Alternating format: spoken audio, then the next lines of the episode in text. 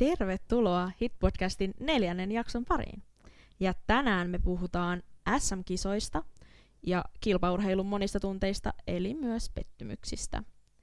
Ihan ensin mä haluan, Kaapo, onnitella sua. Sut valittiin SCL:n vuoden valmentajaksi ja palkittiin viikonloppuna SM-kisoissa. Kiitos paljon ja kiitos kaikille muillekin onnitteluista. Ihan valtava kunnia ja hienoa olla niin kuin nuorin valmentaja, joka on ollut ehdolla ja palkittu tähän pestiin. Ihan huippuhomma. Mut hei, me oltiin molemmat viime viikonloppuna SM-kisoissa vähän eri rooleissa, niin käydään vähän sitä läpi. Missä roolissa sä olit, Elina, siellä kisoissa? No, mä olin valmentajana. Toka kertaa, kun mä olin valmentajana SM-live-kisoissa, ja tällä kertaa mulla oli itse asiassa 2 joukkuetta. Elikkä semifinaalipäivähän meni mun osalta silleen, että ensin oli BB:n lämpögymillä, sitten me siirryttiin kisapaikalle, pukkariin, lähettiin lämpöputkeen, ja sitten oli kisasuoritus, jonka jälkeen katsottiin se suoritus, käytiin läpi pukkarissa, käytiin finalistien julkistuksessa, jonka jälkeen mä lähdin heti tekemään uutta lämpökiertoa sitten Akatemian kanssa. Eli mä en oikeastaan muita ohjelmia kyllä nähnyt, varsinkaan semifinaalipäivänä.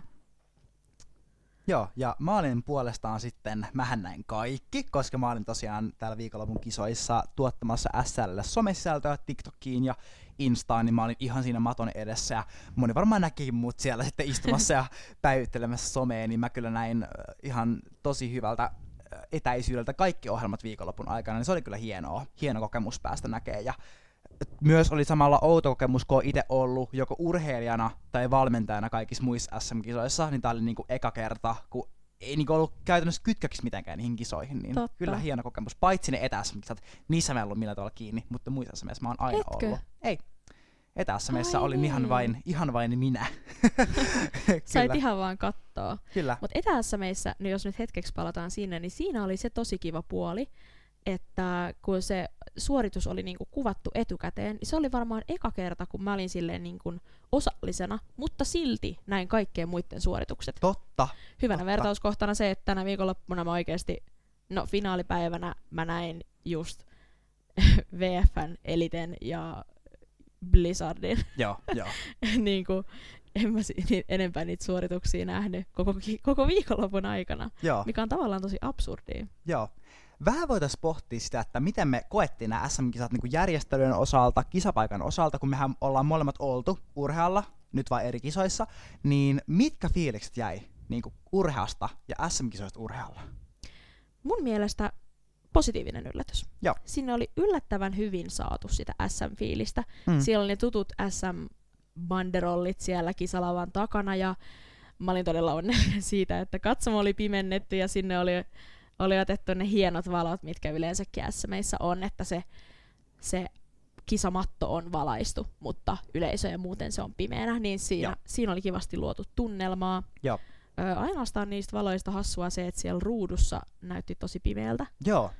Mutta niin kun siellä itse paikan päällä oli tosi hienon näköistä. Joo, ja kyllä nimenomaan kun on vertauskohtana meidän molemmille superkisat urhealla, niin olihan se ihan eri maailma. Ihan että se niin kun näytti se niin kun lava SM-lavalta, että se on kyllä valaistu, siellä on se tunnelmaa, niin se oli kyllä hienosti toteutettu, että siinä oli kyllä käytetty paljon niin kuin resursseja saada tuo kisahomma toimimaan. Olin myös yllättynyt siitä, miten hyvin toi tila veti niin kuin yleisöä ja urheilijoita, koska se on kuitenkin niin kuin suomalaisen cheerleading-kilpailukauden isoin kilpailutapahtuma, ja se oli urhealla, joka on paljon pienempi kuin Nurdis tai Metro Arena, niin jännitti vähän, että miten saadaan toimimaan, mutta hyvin saatiin toimia, että superkisoissa oli vähän semmoista fiaskoa, kun yleisö ja urheilijat liikkuu samoista ovista, oli samoissa tiloissa, niin se oli todella ahdasta, mutta nyt oltiin oikeasti niinku koordinoitu kaikki kyllä hyvin, että siellä ei niinku yleisön joukkoja mennyt missään kohtaa sekaisin, että se oli kyllä hyvä homma, mutta miltä tuntui teidän mielestä, koska te liikuitte kyllä aika paljon portaita ja rakennuksesta toiseen? Joo, no se oli hyvä asia, että se oli tolleen selkeästi rajattu, mutta meillähän se tarkoitti sitä, että koko semifinaalipäivän mä oikeastaan vaan seurasin kaikkia muita ja olin ihan pihalla, että mihin me ollaan nyt menossa, mihin tää reitti vie. Se tuntui kyllä aika sokkelolta ja paljon mentiin tosiaan portaita ja käveltiin käytäviä edestakas. Mutta joo, se siis niin kun oli käytössä tällaiset tilat ja resurssit mitä oli, niin niitä oli mun mielestä nyt sitten hyvin käytetty ja hyviä ratkaisuja oltiin tehty. Ja mehän mentiin siis itse asiassa kisaamaan ulkokautta. Noniin. Eli oli se viimeinen niin kuin koko mattoaika, mikä on just ennen korutarkastusta ja kisaa, niin se oli eri hallissa. Ja siinä oli tämmöinen lyhyt siirtymä ulkokautta, mikä oli nyt kun aurinko paistoi ja keli oli hyvä, ja me tiedettiin tää etukäteen, ja oli kenkäsuojat ja kaikki, niin se oli tosi kiva, että siinä kerkesi ulkona niin kun hengähtää ja sai kunnolla hengittää, kun ulkona riitti happea, ja tosiaan kun oli hyvä keli, niin se oli kiva. Joo. Mutta että en tiedä mitä olisi tapahtunut, jos olisi satanut vettä. Joo, sanotaanko näin, että urhea oli tänä vuonna erittäin hyvin toteutettu, mutta toivottavasti ei enää ensi vuonna olla urhealla, että sen verran kuitenkin pieni paikka. Oli myös hyvää tuuria matkassa. Kyllä, paljon hyvää tuuria matkassa. Mutta mainittakoon näistä SM-kisoista, kun mä oon nyt monet kisat ollut itse urheilijana ja nähnyt suorituksia, niin nämä oli mun mielestä ainakin ekat kisat, kun ei ollut loukkaantumisia. Et ei niinku kisamatolta pitänyt ikin keskeyttää ohjelmaa, kukaan ei loukkaantunut, sillä ei niinku positiivinen yllätys, koska mä muistan, että aina jossain SM:issä jonkun ohjelma pitää keskeyttää, että joku loukkaantuu. Et se on niinku semmonen, kun meillä on vaarallinen laji, niin se on yleinen ilmiö, mutta tänä vuonna ei tarvinnut keskeyttää. Hei, sehän on tosi positiivista. Ja musiikit toimi.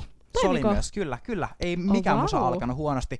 Mä jännitin tosi paljon, koska mä oon kaikissa muissa kisoissa nähnyt sen, että musa keskeytyy tai tulee väärä musa. Joo. Mutta nyt toimi kyllä hyvin, että liitto oli varmistanut ihan, että musiikkien pitäisi toimia. Niin hyvä liitto, oikeasti. Eli toisin sanoen näitä kisoja olisi varmaan ollut tosi kiva olla katsomassa. Kyllä, ehdottomasti.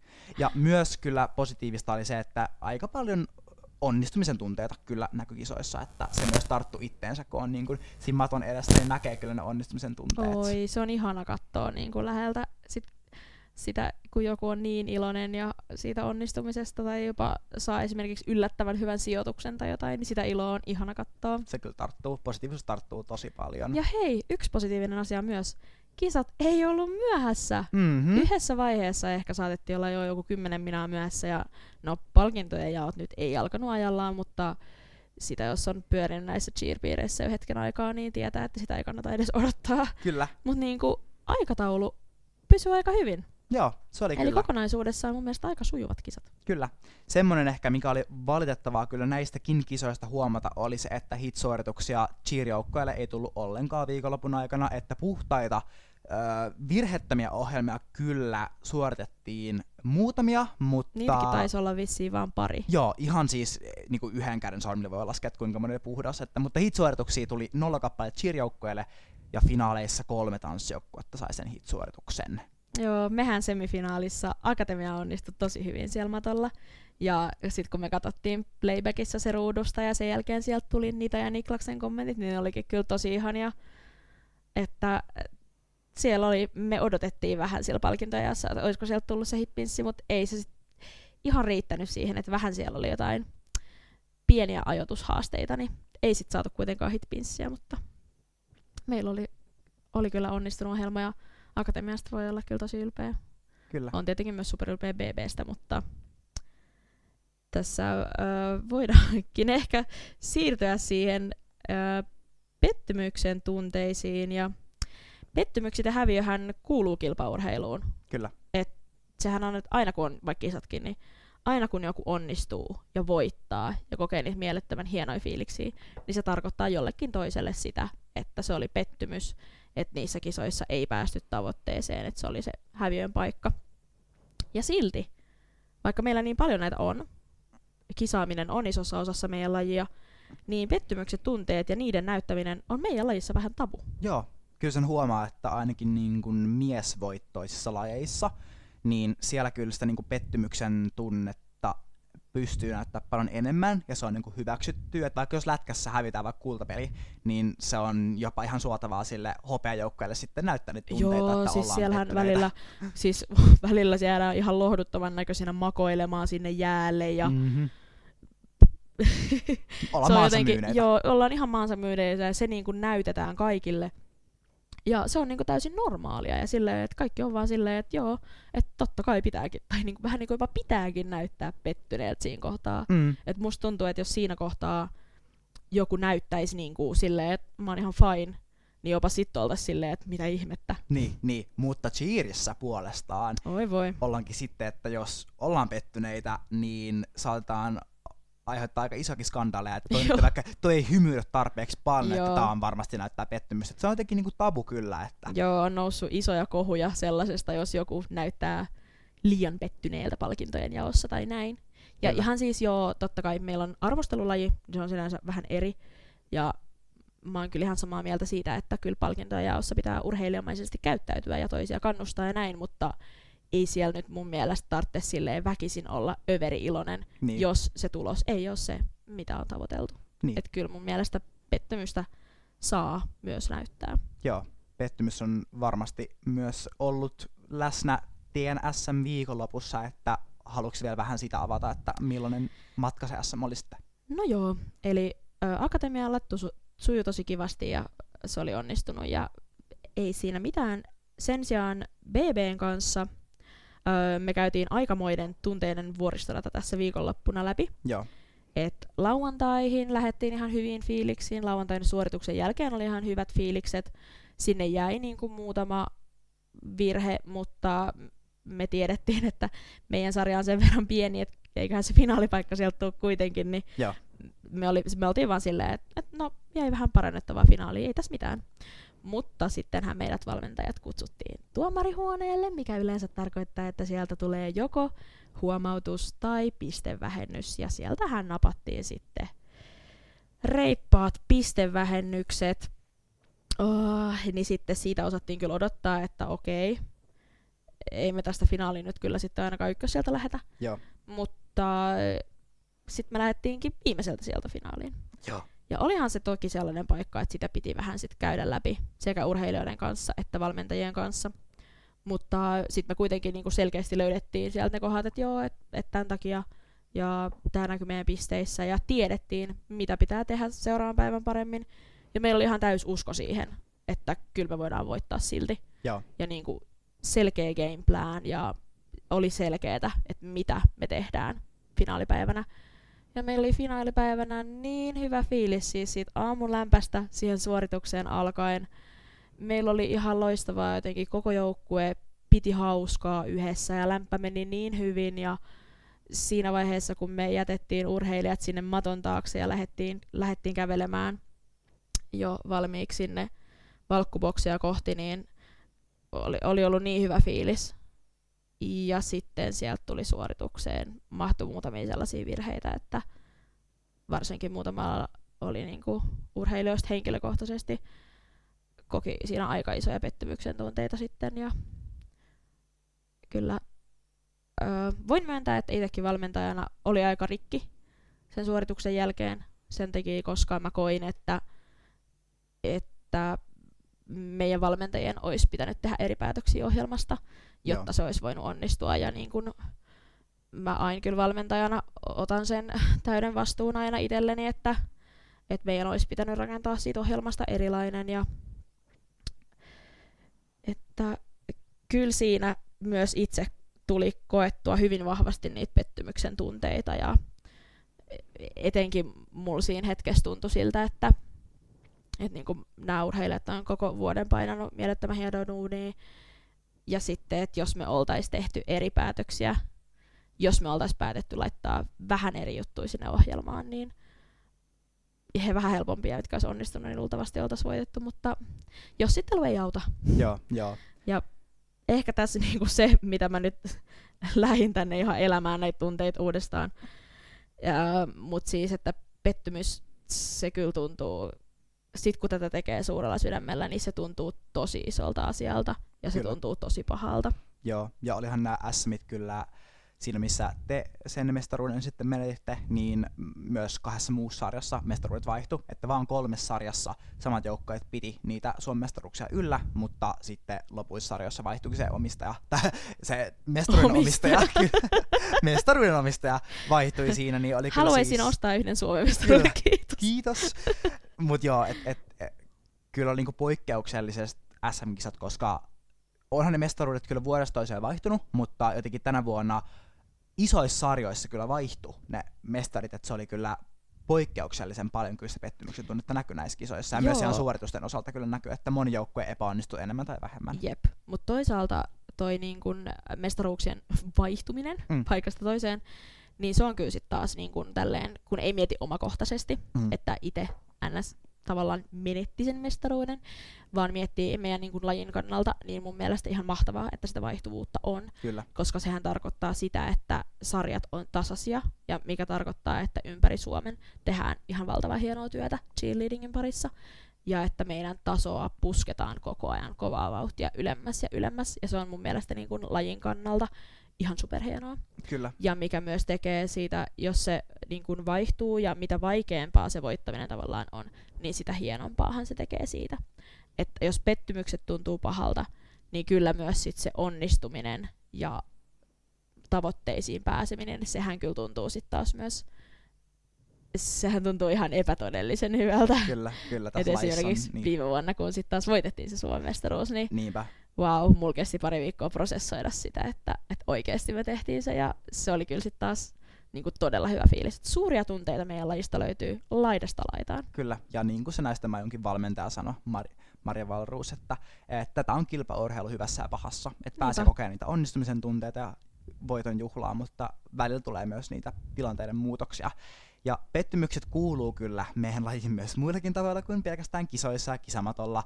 Että nyt varsinkin tosi ajankohtaisena on joukkuejaot, joukkuevalinnat, niin niihin kuuluu pettymyksen tunteita. Jos ei vaikka omaa tai sitä unelmajoukkuepaikkaa saavuta tai tippuu levelin tai muuta, niin siinäkin on kyllä pettymykset aika keskeisenä. Niin voisi vähän miettiä, että miten niistä mennään eteenpäin, mitä ajatuksia meillä olisi siihen. Mä voisin sanoa ainakin yhtenä pointtina, että niitä pettymyksen tunteita kannattaa vähän niin kuin valmistella, tai että sun kannattaa kohdata ne jo vähän etukäteen, jos se on mahdollista. Että ihan konkreettisesti sillä, että kun asettaa niitä tavoitteita, että tähän joukkueeseen mä haluan, tai tää on mun sijatavoite, niin tavoitteen, se niin kuin korkean tavoitteen alle asettaa myös niitä, että no mitä jos se tavoite ei täyty? Millainen ihminen mä oon? Miten mä reagoin siihen pettymyksen tunteeseen? Koska sehän on fakta, että aina kun tulee se pettymys, niin siinä ydinhetkessä sehän tuntuu ihan kauhealta, sehän tuntuu ihan niin kuin ylitse pääsemättömältä. Niin jos sä oot jotenkin valmistellut ittees siihen, että se pettymys voi sieltä tulla, niin sä ehkä osaat vähän rationaalisemmin ajatella, että miten tästä mennään eteenpäin. Et kun asetellaan niitä tavoitteita, niin aina miettii myös, että mitä jos se tavoite ei täyty.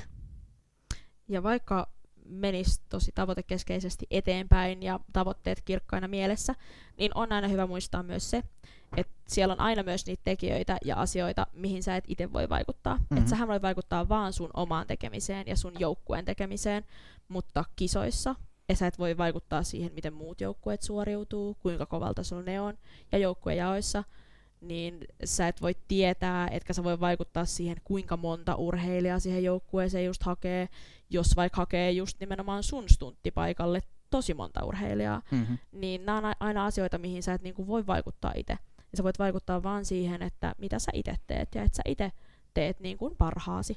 Mm-hmm.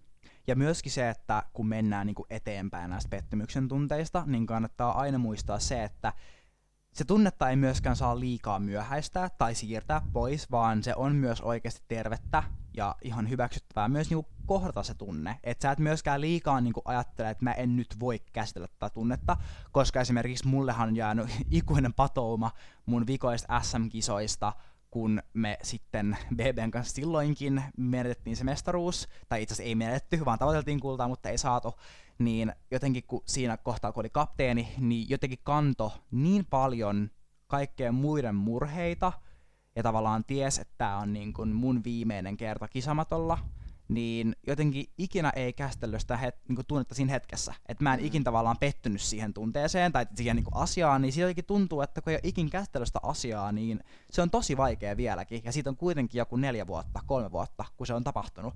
Niin se on ehkä hyvä niin kuin elävä esimerkki siitä, että kyllä niitä tunteita kannattaa ja saa käsitellä ihan siinä hetkessä, kun se tunne tulee. Ja se on ihan tervettä. Ja vaikka niin kuin esimerkiksi just palkintojen jaossa, niin totta kai pitää kunnioittaa muita ja kannustaa ja niin kun pitää itseänsä siinä tavallaan kasassa, vaikka olisi isokin pettymys, niin sitten on se hyvä kyllä siinä, niin kun, vaikka olisi tässä vielä, esimerkiksi nytkin on edessä niin kun EM-kisat niillä Suomen EM-edustajilla, ja vaikka olisi nyt SM-kisoista tullut pettymys, niin osalla kausi vielä jatkuu sinne EM-eihin ja tietää, että sinne niin kuin tehdään vielä kovaa duunia, niin silti on hyvä ottaa siinä se päivä tai pari niin kuin aikaa ja antaa itsensä tuntea sitä pettymystä ja käsitellä sitä, käydä sitä läpi.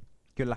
Ja myös on ihan hyvä mentaliteetti myös ajatella, että nimenomaan kun mennään eteenpäin niistä pettymyksen tunteista, niin aina oikeasti tulee uusia tilanteita, aina tulee uusi kausi, aina tulee uudet kisat. Että tavallaan myöskään se, että jää liikaa velloa siihen hetkeen, niin se ei myöskään ole sit loppujen lopuksi kovin hyvä, koska sitten sä niin jäät elää vaan sitä huonoa fiilistä. Et esimerkiksi jos sulla jää nyt tältä kaudelta vaikka se oma tavoitepaikka saavuttamat jossain joukkueessa, niin seuraava kausi vaan kovempaa duunia, määrätietoisemmin, ja sitten kun jos sä saat sen paikan jo ensi vuonna, niin se tuntuu ihan mielettömän hyvältä, kun sä tiedät, kuinka paljon sä oot tehnyt töitä sen eteen. Et tämähän on kaikessa elämässä sama homma, että jos vaikka koulupaikka jää saavuttamatta, niin se tuntuu tosi hyvältä, kun sen sitten pitkän työn jälkeen saa sen koulupaikan tai muun. Ja muistaa sen, että se yksi epäonnistuminen tai kisasijoitus tai pettymys, niin se ei määrittele millään tavalla niin kuin sua urheilijana tai valmentajana tai ihmisenä.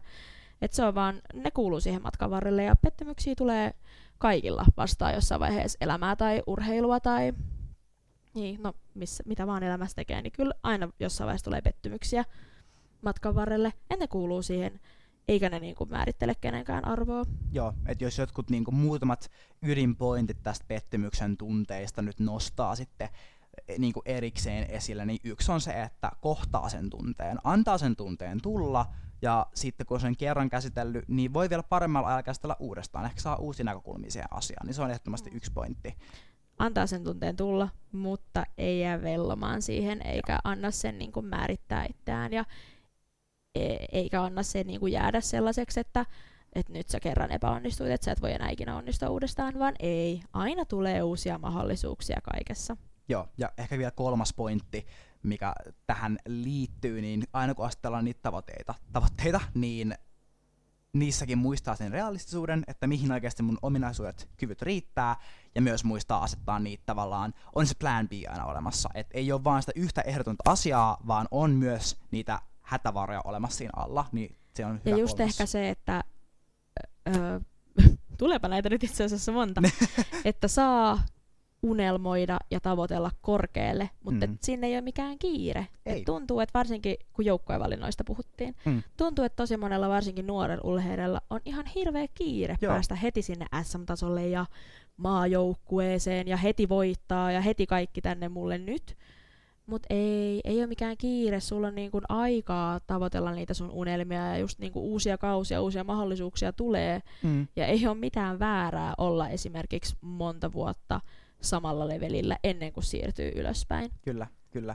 Ja mehän ollaan molemmat hyviä esimerkkejä, niin kuin vaikka valmentajaroolissa, että mehän ollaan molemmat edetty leveleitä niin kuin hitaasti, mutta varmasti kohti sitä huippua. Ja nyt kun täällä huipulla niin kuin on, niin tavallaan ajattelee, niin kuin, että ei tänne olisi ollut mikään kiire. Tai sille, että jos mä nyt vaikka valmentaisin ensi vuonna level 4, niin tavallaan mitä sitten? Aina on, niin kuin, aina on aikaa valmentaa, aina aikaa urheilla, niin tavallaan ei ole mikään kiire oikeasti. Mulla on itse asiassa tästä hyvä esimerkki tuli mieleen, kun mulle on ollut selkeää koko ajan valmentajana, että BB on ollut semmoinen mun unelmajoukkue valmentaa. Ja sitten mä olin siitä jutellut avoimesti meidän valmennuskoordinaattorin kanssa, ja oltiin niin kuin sovittu just tästä yhdessä, että mä haluan edetä leveli kerrallaan sinne. Mutta sitten kun mä valmensin Junior Akatemiaa, alkuvuoden 2020, niin mä olin ihan jotenkin varautunut ja asennoitunut siihen, että mä voin olla Junnu Akatemialla 1, 2 tai 3 vuotta, ennen kuin tavallaan mä ansaitsen sen, että mä siirryn sinne edustukseen. Niin sitten mä muistan, mulle tuli silloin ihan puskista se, että jo puolen vuoden jälkeen sinne BBlle aukeskin valmentajan paikka. Ja mä olin niin onnessani siitä, ja mä olin ihan silleen, että apua, että nytkö oikeasti mä pääsen, ja niinku, että unelmat oikeasti välillä toteutuu. Ja mun mielestä tähän positiiviseen on jotenkin hyvä lopettaa, että vaikka niitä pettymyksiä tulee, niin matkan varrella on myös niitä onnistumisia. Niitä, kun sä pääset sun tavoitteisiin, kun sä saavutat jotain hienoa, ja se tuntuu ihan mielettömän hienolta. Mulla tuli nytkin kylmät väreet, kun mä muistelin tätä, kun mä ekan kerran kuulin, että mulle tarjotaan valmennuspaikkaa BBltä. Kyllä. Ja 3 vuotta myöhemmin tällä tiellä ollaan edelleen. Kyllä. Hei, kiitos teille kun kuuntelitte tämän jakson. Tämä jakso mentiinkin taas asia sisältö edellä, niin jättäkää ehdottomasti palautetta meille, laittakaa viestiä tai muuta. Ja tästä jatketaan sitten ensi torstaina uuden teeman parissa. Kiitos kun kuuntelitte. Kiitos. Ja ensi viikkoon. Moi moi.